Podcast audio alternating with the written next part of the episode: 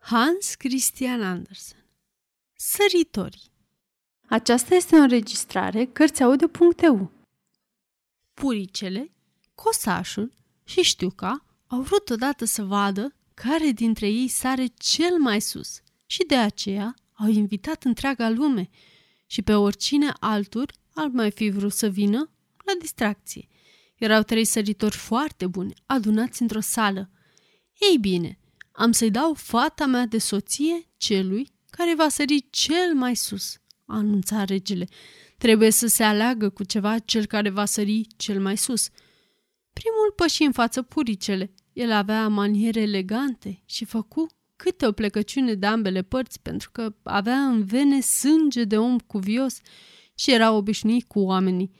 Iar asta, dacă stăm să ne gândim bine, înseamnă foarte mult. Urmă cosașul, Desigur, el era mult mai mare, dar avea și el maniere, purta o uniformă verde în care se născuse.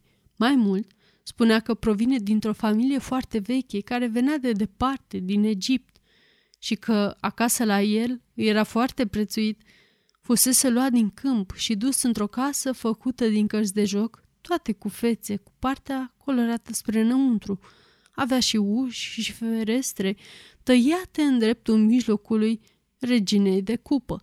Și cânt atât de bine, a spus el, încât 16 greieri localnici, care tot cântau încă de când erau mici, fără să primească vreo casă din cărți de joc, au fost atât de impresionați încât s-au făcut și mai subțirei decât erau după ce m-au auzit cântând. Amândoi, și puricele și cosașul, au spus în amănunt cine sunt și de ce cred ei că sunt demni de o prințesă. Dar uh, știu că nu a spus nimic, ci doar că acum gândește mai îndelung. Toată curtea s-a uitat la știu că admirând-o pentru că recunoscuseră deja că este de familie bună. Bătrânul sfetnic al regelui, care primise trei decorații pentru că știuse să-și țină gura, a spus că știu că are darul profeției.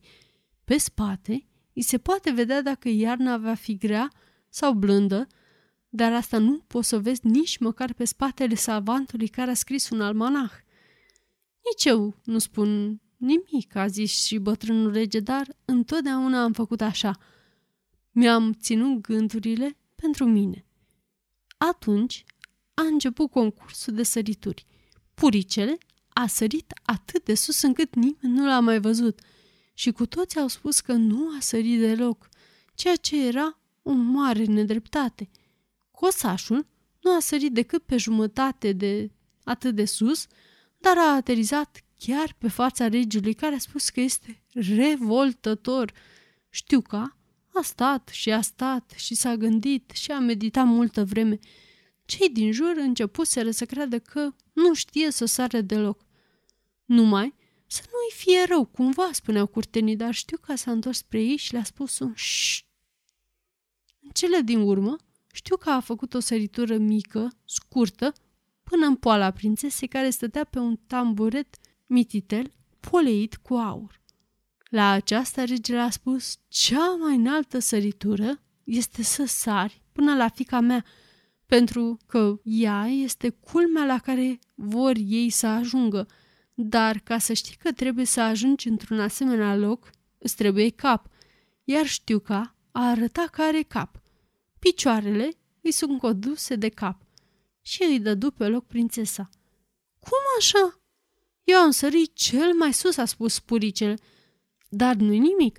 Lasă să-și petreacă viața cu măscăriciul ăla. Eu am văzut ce eu am sărit cel mai sus – dar în lumea asta ai nevoie de un trup mare ca să fi văzut. Și puricele, supărat, s-a dus la război, unde să știe că ar fi și murit. Cosașul s-a așezat într-un șanț și a început să se gândească la cum e alcătuită lumea și a început să cânte și el Trebuie un trup, trebuie un trup. Și așa cântă el de atunci un cântec melancolic, de la care a venit și povestea de față. Dar să știți că povestea s-ar putea să fie o minciună, deși a fost tipărită pe hârtie. Sfârșit.